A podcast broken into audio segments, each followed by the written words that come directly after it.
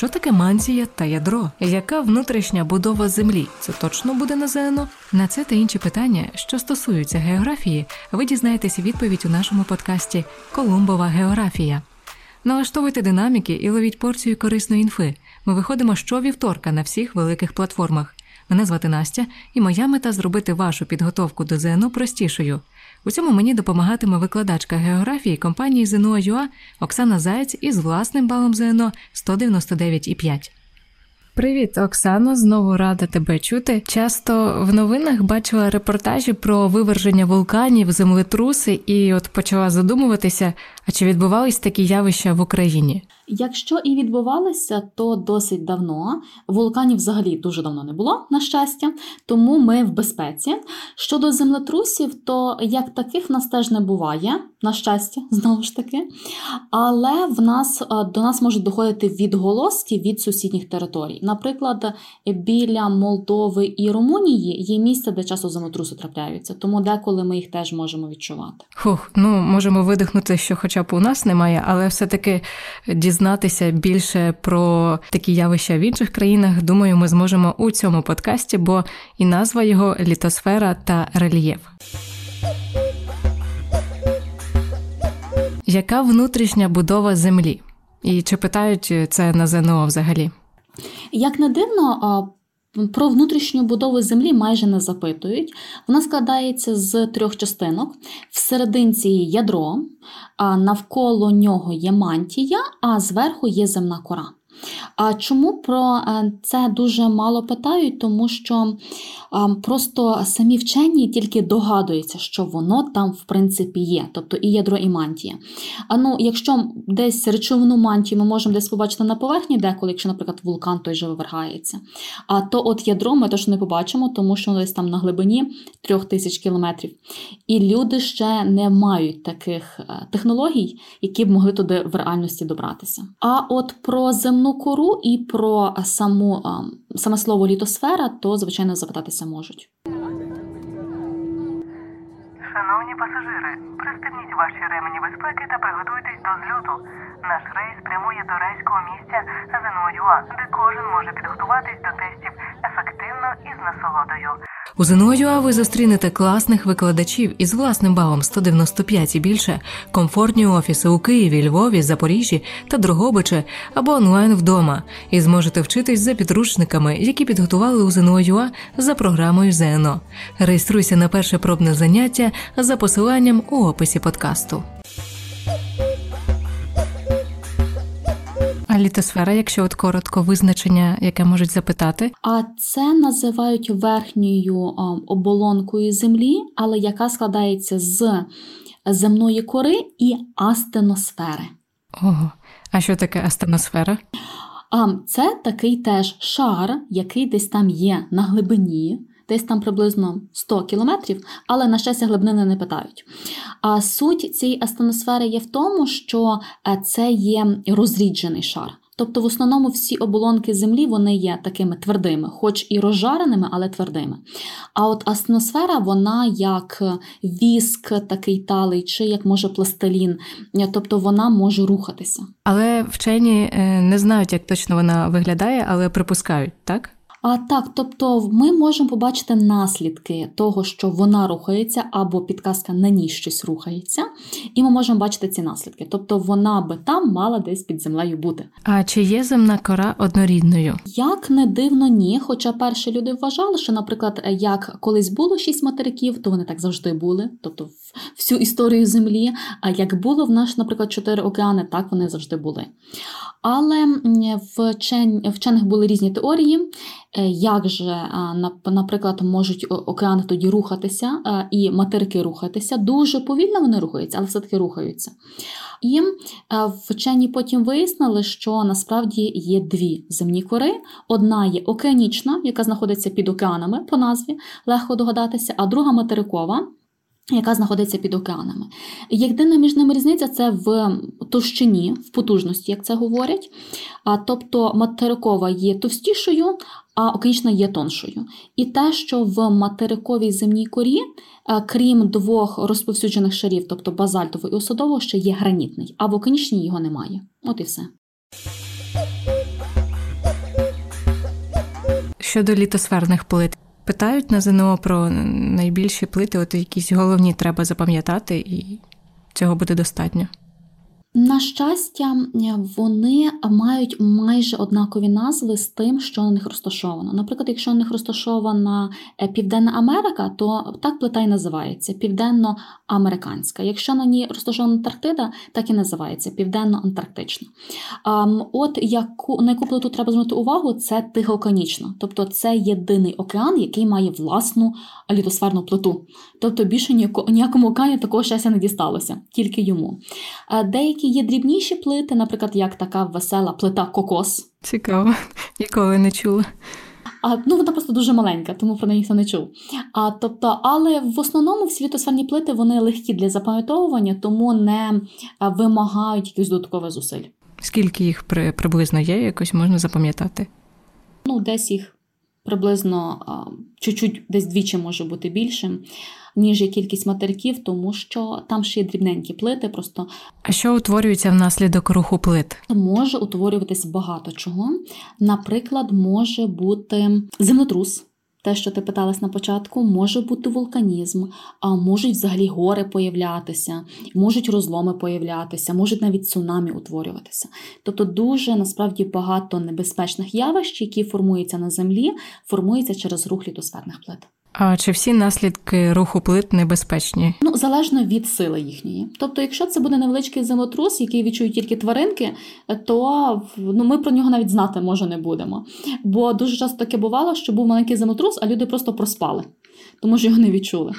Але бувають і такі, коли от трясуться стіни, тріщини йдуть як по землі, так і по будинках, і вони руйнуються. Оксано, а чи є місця, де можна уникнути оцих е, рухів? А звичайно, є, тому що літосферні плити є дуже великими, і ці рухи відбуваються ніби тільки на краях ці явища літосферних плит.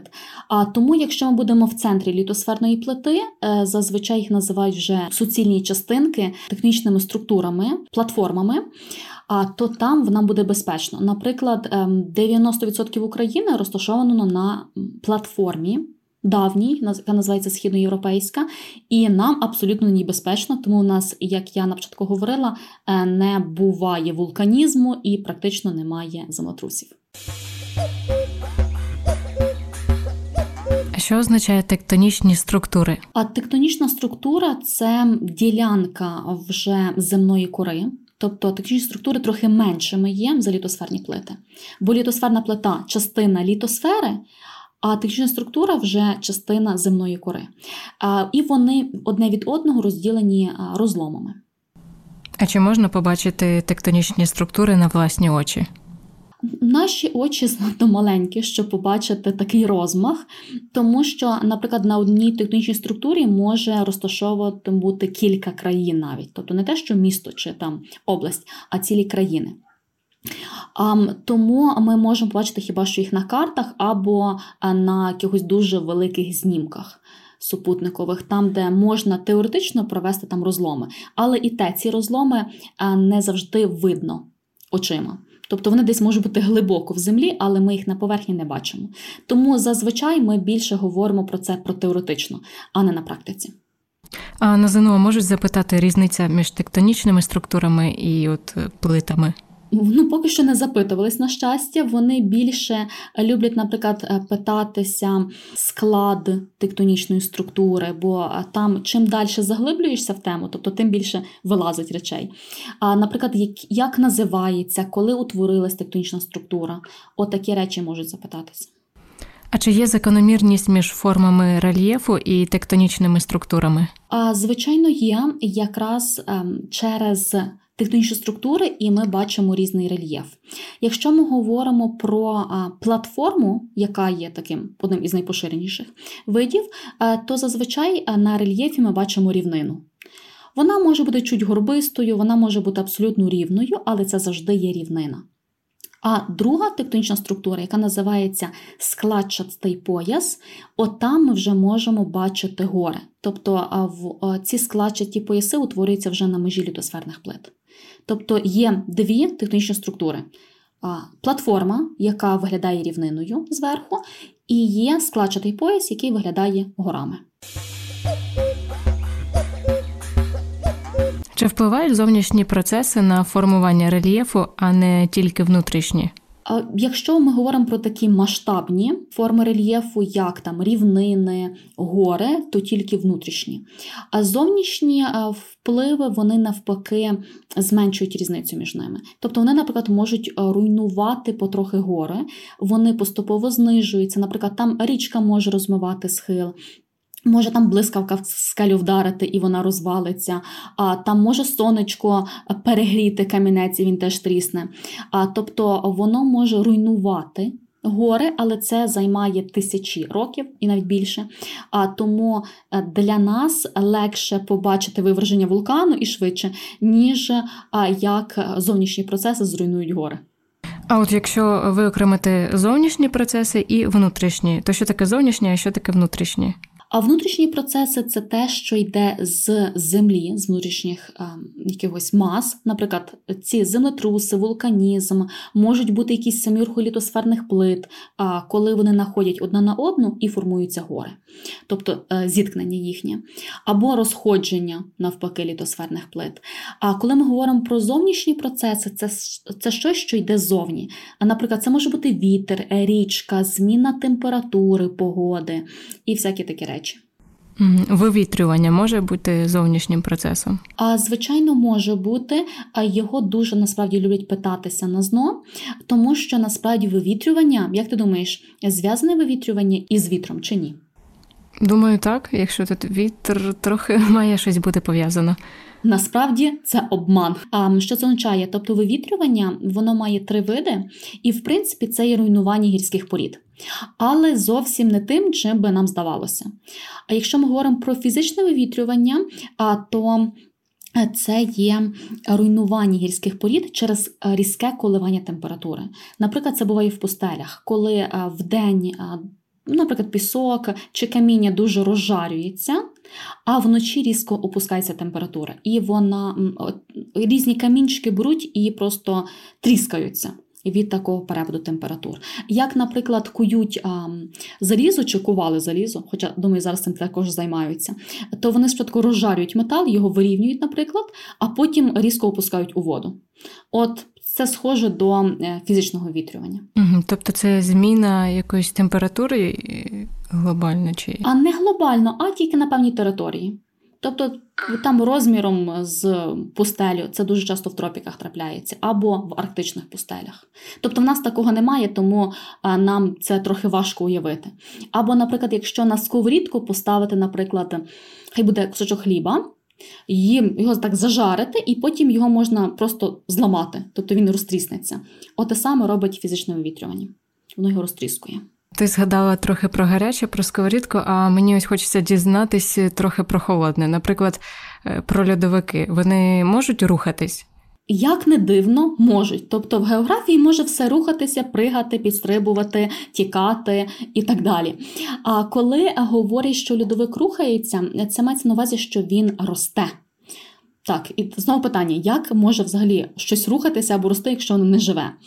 А тут говорять про те, що просто льодовики накопичують все більше і більше снігу або льоду, і тоді е, якщо він утворюється, а зазвичай він утворюється десь, наприклад, в горах, він починає ніби сповзати по схилах і виростати в, скажімо так, в ширину і в довжину. І це говорить, що льодовик рухається. Або навпаки, коли, наприклад, клімат змінюється і е, е, лід і сніг тане, тоді навпаки, ніби він відступає. От тому використовують такі цікаві слова для льодовиків. А які наслідки цих зовнішніх процесів можуть бути? Зазвичай є три основні наслідки. Наприклад, це може бути руйнівна сила, і зазвичай це є руйнівна сила, тобто е, які можуть там перетворювати там рівнину на горб, а вони можуть, наприклад, щось річка може підмивати берег, тобто це все є руйнування. Може також переміщувати, наприклад, вітер може підняти часточки піску і перемістити на якусь іншу територію. І може навіть а, творити. Або накопичувати. Наприклад, коли цей вітер підняв часточку піску і кудись пересипав, кудись переніс його. Тобто, це вже він переніс в інше місце, тобто це є утворення якесь нове, і, наприклад, так рухаються в пустелях так звані бархани, піщані горби. Просто вітер їх переносить з місця на місце. І тому, якщо хтось захоче закопати десь скарб в пустелі, ліпше не орієнтуватися на горби піщані, тому що вони можуть пізніше кудись переміститися далі, і вже скарба не знайдеш. Ага, тобто пустеля вона постійно змінюється. А так, і тому легко в ній заблукати. Оксана, щодо рельєфу і зовнішніх е, процесів, що можна е, ще більше дізнатися, і що потрібно більше дізнатися, щоб гарно скласти ЗНО? Насправді є дуже їх багато порівняно з внутрішніми, там велике різноманіття є і велике різноманіття наслідків. Тобто, якщо, наприклад, в нас є землетрус, то, наприклад, може бути там тріщини і там якісь руйнування а, домівок. А якщо ми говоримо про зовнішні процеси, там стільки різних наслідків, що не встигнеш про всі сказати. А вони навіть такі створили генетичні форми рельєфу, а там, де розписують кожен вплив зовнішній на поверхню землі і наслідок її. А ми вже поговорили з тобою про вивітрювання і його наслідки, також про льодовики. Але, наприклад, вода. Звичайно, може впливати на рельєф. Якщо, наприклад, це дощ впливає, то оці зливи вони можуть розмивати ґрунт поступово і з часом там утворюються такі пониження, які називаються балками, а потім і навіть цілі яри, які це такі ніби глибокі борозди в землі, але вони утворюються звичайним дощем. А тому десь нас знову можуть запитатися, просто яка форма рельєфу внаслідок чого утворилася. Тому на це потрібно звернути увагу. Говорили про льодовики, чи можуть вони рухатись, а чи рухаються материки? Материки рухаються, тому що вони розташовані на різних літосферних плитах. А їм був такий вчений вегенер, який досліджував материки різні, і він досліджував е, давні істоти, які жили е, на материках. І вияснив, що на різних материках жили або дуже схожі, або навіть однакові представники там тварин чи рослин. І в нього появилася ідея: а може, колись ці материки були єдиним цілим. А, І він взяв для прикладу, хтось навіть може попробувати, якщо має час, а вирізати материки самі по собі, контури їхні, і попробувати скласти докупки. І насправді досить багато частин різних материків просто складаються, ніби як пазлик докупки. А, І тому ідея його була така, що колись був єдиний материк. Який Вегенер назвав Пангеєю, і потім він стверджував, що вона розкололася спочатку на Гондвану і Лавразію, на два материки, а потім вже на шість, які ми знаємо зараз. Потрібно знати е, ось це те, що Пангея спочатку називалась, е, був єдиним материком, потім вони розколювалися. Це питають. А, ну, Саме розколення не дуже потрібно знати, але вони питаються про материки. Наприклад, десь в останні роки було таке питання: вибери материк, який колись був частиною а, Лавразії. І там були намальовані материки, треба просто вибрати А, Б, В, Г. А також було таке дуже цікаве запитання: а знаючи рухи літосферних плит. Тобто, що ми можемо, який можемо зробити висновок? І висновок є такий, що ми можемо спрогнозувати, як материки зміняться в майбутньому. Наприклад, одна з теорій, якщо ем, африканська літосферна плита буде далі насуватися на євразійську, то Європа перетвориться просто на суцільні гори. Тобто, як такої рівнини в Європі вже не буде. Тому надіємося, що це буде дуже довгий процес, і ми ще спокійно зможемо пожити на рівнинах. Я думала, що може будуть додатись якісь частини, але щоб зникати материки, вони можуть і зникати, так якось. Так, вони можуть зникати і можуть додаватися. Тобто це залежить від того, як нам повезе. Якщо ми говоримо про утворення, то це в більшості може бути, наприклад, у вигляді тих же зіткнень двох літосферних плит, тобто можуть утворитися гори, навіть острови можуть утворюватися. Внаслідок вулканізму можуть острови утворюватися. Тому досить є багато вулканічних островів. А скажи, будь ласка, Настя, ти знаєш якісь вулканічні острови? Ні, я не знаю, чесно. Треба признаватися. А нічого страшного. Тобто зараз я багато тобі цікавого розкажу. Наприклад, от чула, я думаю, ти про острови Гавайські, правда? Да. От там є а, не навіть не один вулкан, і там, а, до речі, розташований один із найбільших вулканів, якщо порахувати ще його підніжжя, яке розташоване під водою. Тобто, насправді він би був там найбільший, але оскільки ми рахуємо тільки ту висоту, яка є над водою, тому ми говоримо, що а, є набагато більші гори. Але якщо порахувати під низом, то він буде таким дуже великим. А також, наприклад, досить відомий є вулканічний острів, який називається Ісландія. Угу. Дуже часто люблять питатися на зно. Тобто, як він утворився, а чому він вулканічний і таке інше. Недостатньо знати просто, що такий ось остров є Ісландія, і все. Треба знати, що він вулканічний, так? Так, е, і він утворився насправді не через те, що там просто е, зійшлися, наприклад, літосферні плити, а через те, що вони навпаки розійшлися. Кілька вже разів було запитання саме про неї. Тобто не про якийсь будь-який інший острів, а саме про Ісландію. Це їхня любов, напевно. А які поняття і визначення треба обов'язково вивчити із цієї теми? Ну, що таке літосфера? Бажано знати. Що таке тектонічні структури і чим одне від одного відрізняються, які є приклади е, їхні. А також, е, якщо ми говоримо про рельєф, їх теж варто знати.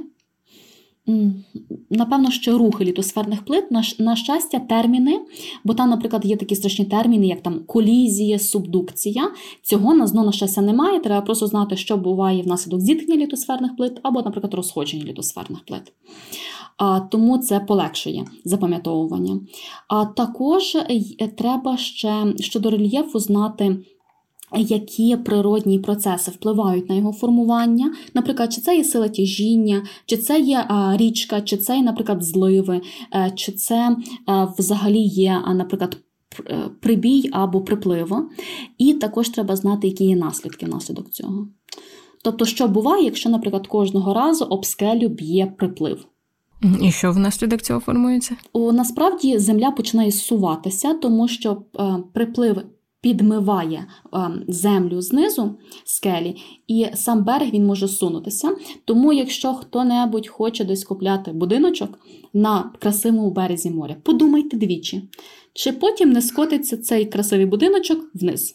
Все передумала купляти. Збирала якраз. Можна би було купити на такому низькому березі, тобто там, де нічого би не зсувалося. Але чула таки, таку штуку, як називається глобальне потепління. Так, новини читаємо. А так, вони зараз всюди є. Одним із наслідків глобального потепління це є підвищення рівня океану. І що станеться, якщо рівень океану підвищиться, а будиночок буде на низькому березі? Затопить його, да? Недоля нам купити будиночок на березі, чи високому, чи низькому, ну все недобре. Але хіба що в оренду? От в оренду можна так, на пару днів по, подивитися, помилуватися морем і потім скринько втікати. А треба знати послідовність розташування шарів земної кори. На зно насправді не було ні разу, але краще пам'ятати. Базальтова вона вважається ніби первинною оболонкою, яка утворилася при формуванні самої землі, при е, вистиганні за однією з теорій. А, тому вона завжди є знизу. А потім в материковій знову ж таки йде гранітний шар. А, і потім у обох зверху є осадовий шар. Тобто, який там осідає, і він досить є таким товстеньким. А деколи можуть бути ем, якісь зміни, тобто, наприклад, якщо десь там порухалися літосферні плити і щось там перевернулося. Але зазвичай є такий порядок. Тобто найнижче базальтова, а, базальтовий шар, потім гранітний, а потім осадовий. Це те, що стосується саме материкової, так? Чи А так, якщо вулканічний, то це просто базальтовий і осадовий. Ще б було б добре і класно запам'ятовується, якщо б самостійно намалювати. Тобто оці шари, і тоді воно запам'ятається краще. А, і, звичайно ж, потрібно знати, з яких гірських порід складаються ці шари. я думаю, наразі ти знаєш, що ми будемо робити, тому що вже час, час до завершення, але все-таки ще ні. Ще є трохи часу. В мене для тебе завжди є час, тому я а, готова говорити і говорити про любиму географію і вічність. Ага, тобто ти готова відповідати на питання ЗНО. Е, Ну, якщо треба, то треба. Укажіть головну причину утворення і закономірного розташування сучасних материків: метаморфізація гірських порід, коливальні рухи земної кори, рух літосферних плит, виверження вулканів. А рух літосферних плит. А, чому інші варіанти не підходять? Тому що вулканізм, навіть якщо вивергається, там чи це є вулканічний попіл, тобто чи це є лава, то воно дуже локально йде, тобто і на глобально ма- на материки не впливає. А магматизм це той самий насправді вулканізм, тобто рух оцієї магми рожарної, яка є в мантії до поверхні. Тому теж ну, не те, що так дуже локально, деякі вулкани, вулкани так вивергаються, що весь світ помітить, а, але все одно ну, не такий великий вплив на розташування материків це є.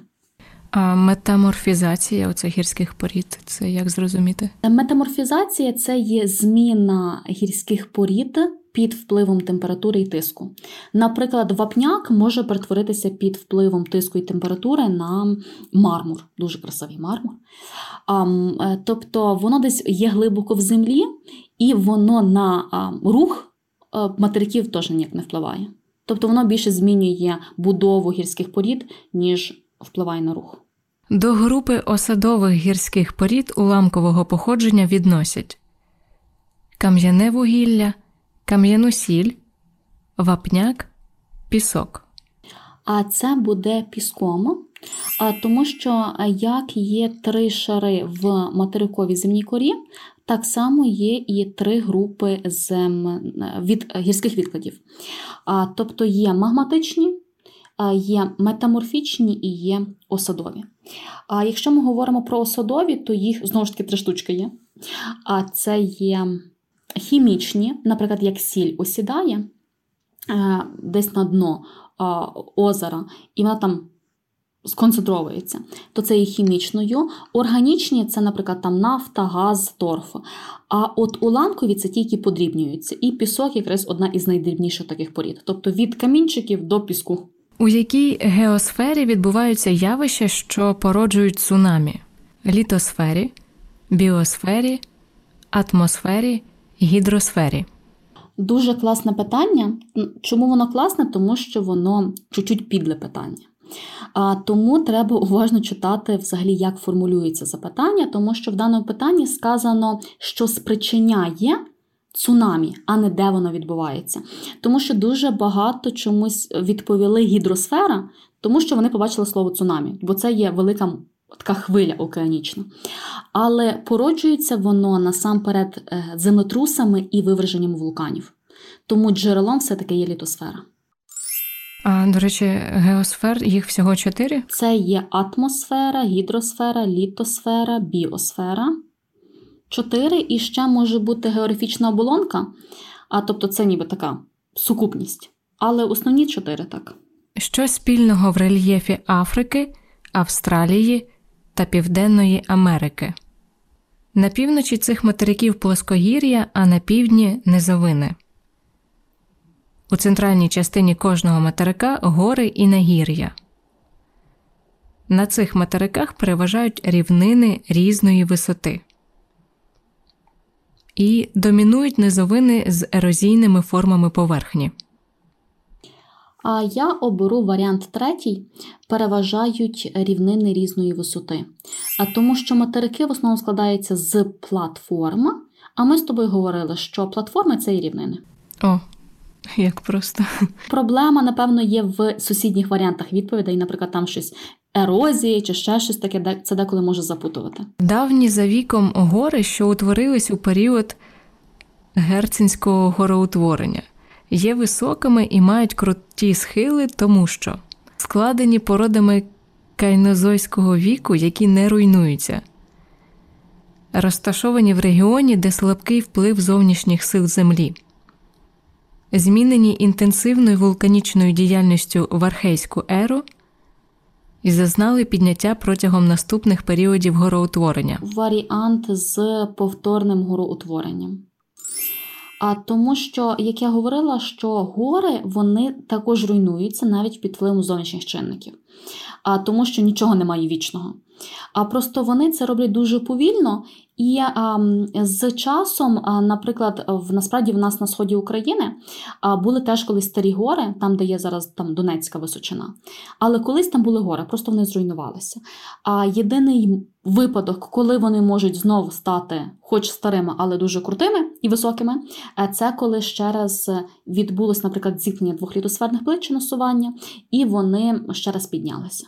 А тут ось питання стосовно е, ери. Так, це якась там стара ера. Чи потрібно знати оці історичні ери, які були? На жаль, потрібно. Тобто, треба знати, які є ери, які від них до них відносяться періоди. Наприклад, що до Канізойської відноситься там четвертинний, або його ж називають антропогенний, який частіше на зно трапляється, неогеновий і палеогеновий. Там до Мезойської ще три періоди, до палеозойської, до речі, їх аж шість є. На щастя, не потрібно знати порядок їхній, в якому вони є, головне запам'ятати, які періоди до якої, до якої ери відносяться. І також потрібно знати ем, ці епохи гороутворення. А, наприклад, їх теж є кілька. Найулюбленіші на зно це є Альпійська, яка відбувається зараз і ще досі триває, під час якої якраз утворилась і Гімалаї, і Альпи, і Анди, тобто такі дуже високі гори. А, І старенька є, яку ти згадала, теж герцинська складчастість, а то там вже є старі гори, і про неї теж будуть питатися. Також потрібно знати, які гори в яку епоху складчатостей утворилися. Добре, тоді, Оксана, дякую тобі, що так просто пояснюєш деколи складну географію. Розкривай карти, про що говоритимо наступного разу. Наступного разу мені б хотілося розказати і поділитися з тобою секретами вивчення атмосфери і його, її наслідком безпосереднім це є кліматом. Угу. Добре, друзі, дякую, що слухали подкаст Колумбова географія від ЗНО.UA, який виходить щовівторка на всіх великих платформах. Ставте нам оцінки в Apple Podcast, Google Podcast, CastBox та інших платформах. Пишіть коментарі, адже саме так ми зможемо дізнатись вашу думку і покращити контент. З вами були Настя та Оксана. Почуємось.